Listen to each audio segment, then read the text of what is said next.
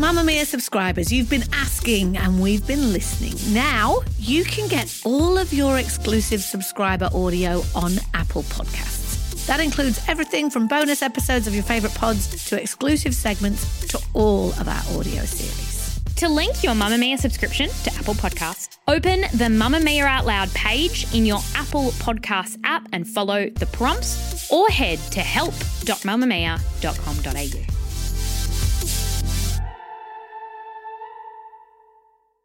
You're listening to a Mamma Mia podcast. On a warm summer's day in two thousand fourteen, some of Australia's most impressive women gathered at Woolloomooloo's famous finger wharves on Sydney Harbour. They were there to celebrate Cosmopolitan magazine's Fun, Fearless Female Awards. Everything was sparkling. The water, the sky, and the cocktails. Laughter echoed out across the wharf as Samantha Armitage sipped and nibbled alongside Jodie and Asta, Jacinta Franklin, Lisa Wilkinson, Dummy Im, Hollywood It Girl Tara Reid, and Belle Gibson.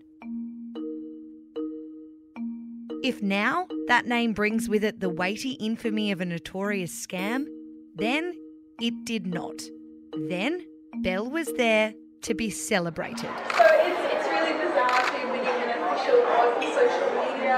Um, I started posting about just my day, and I thought, who's going to find this interesting, but was encouraged by friends and family because they knew that what I was sharing someone else would be interested in. She was what we now know as an influencer, a young entrepreneurial mother whose cookbook and iPhone app were a huge success.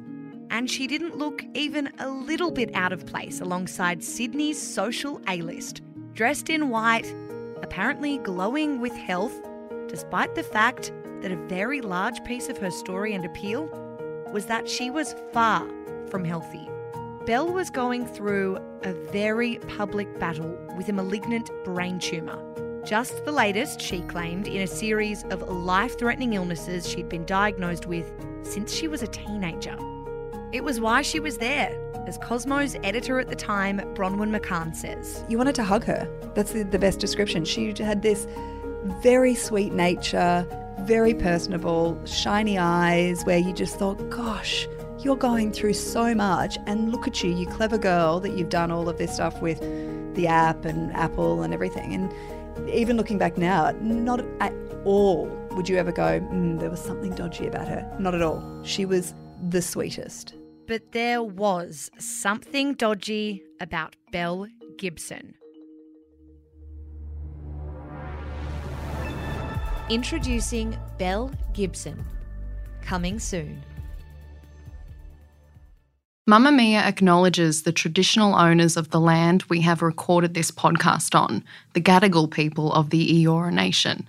We pay our respects to their elders, past and present, and extend that respect to all Aboriginal and Torres Strait Islander cultures,